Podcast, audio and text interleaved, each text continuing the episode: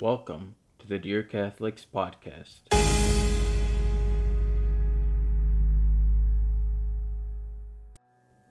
Here we are on the first episode of the Dear Catholics podcast. My name is Martin and I am your host.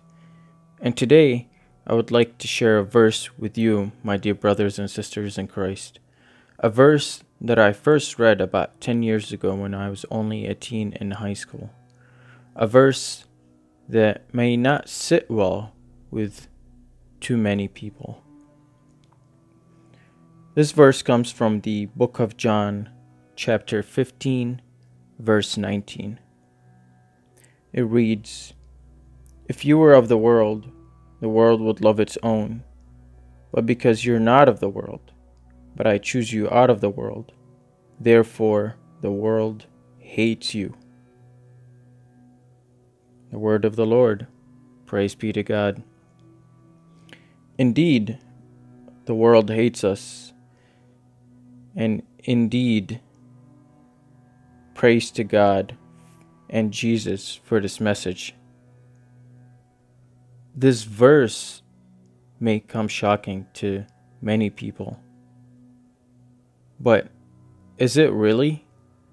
Do we not live in a world that hates Christianity, hates anything that has to do with God?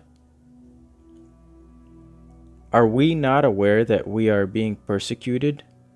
What I notice the most with myself and others around me is when we are persecuted, we step away from Christianity, we step away from our faith. And that is because no one wants to be persecuted. No one wants to be hated in this world. But one verse before um, verse 19 and verse 18, Jesus says, If the world hates you, know that it has hated me before it hated you. The world hated Jesus before it hates us now. We, as followers of Christ, do we really expect the world to like us? Do we really expect the world to love us for worshiping God? Nevertheless, we're called to love the world even if it hates us. And for many people, this may not sit too well. Some people may think that I am an extremist, but here's another verse um, that follows verse 19. Jesus says, Remember, the word that I said to you A servant is not greater than his master. If they persecuted me, they will persecute you. If they kept my word, they will keep yours also. Jesus is basically telling us we will be persecuted. There is no way around it. They persecuted him, we will be persecuted.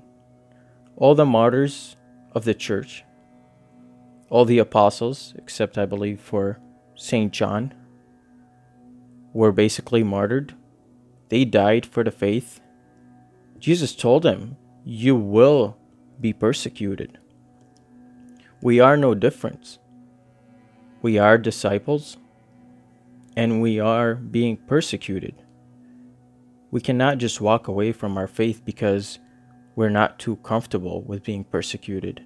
No we should stand bold and strong and in faith in the face of those who are trying to persecute us, who are trying to diminish religion out of the world.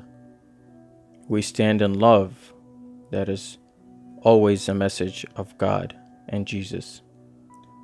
Let us pray to stay strong in the faith, to stay in our faith, and not walk away when we are hated and persecuted. Let us embrace a religious life and carry the cross on our back. Amen. My dear brothers and sisters, that is my message for today. God bless.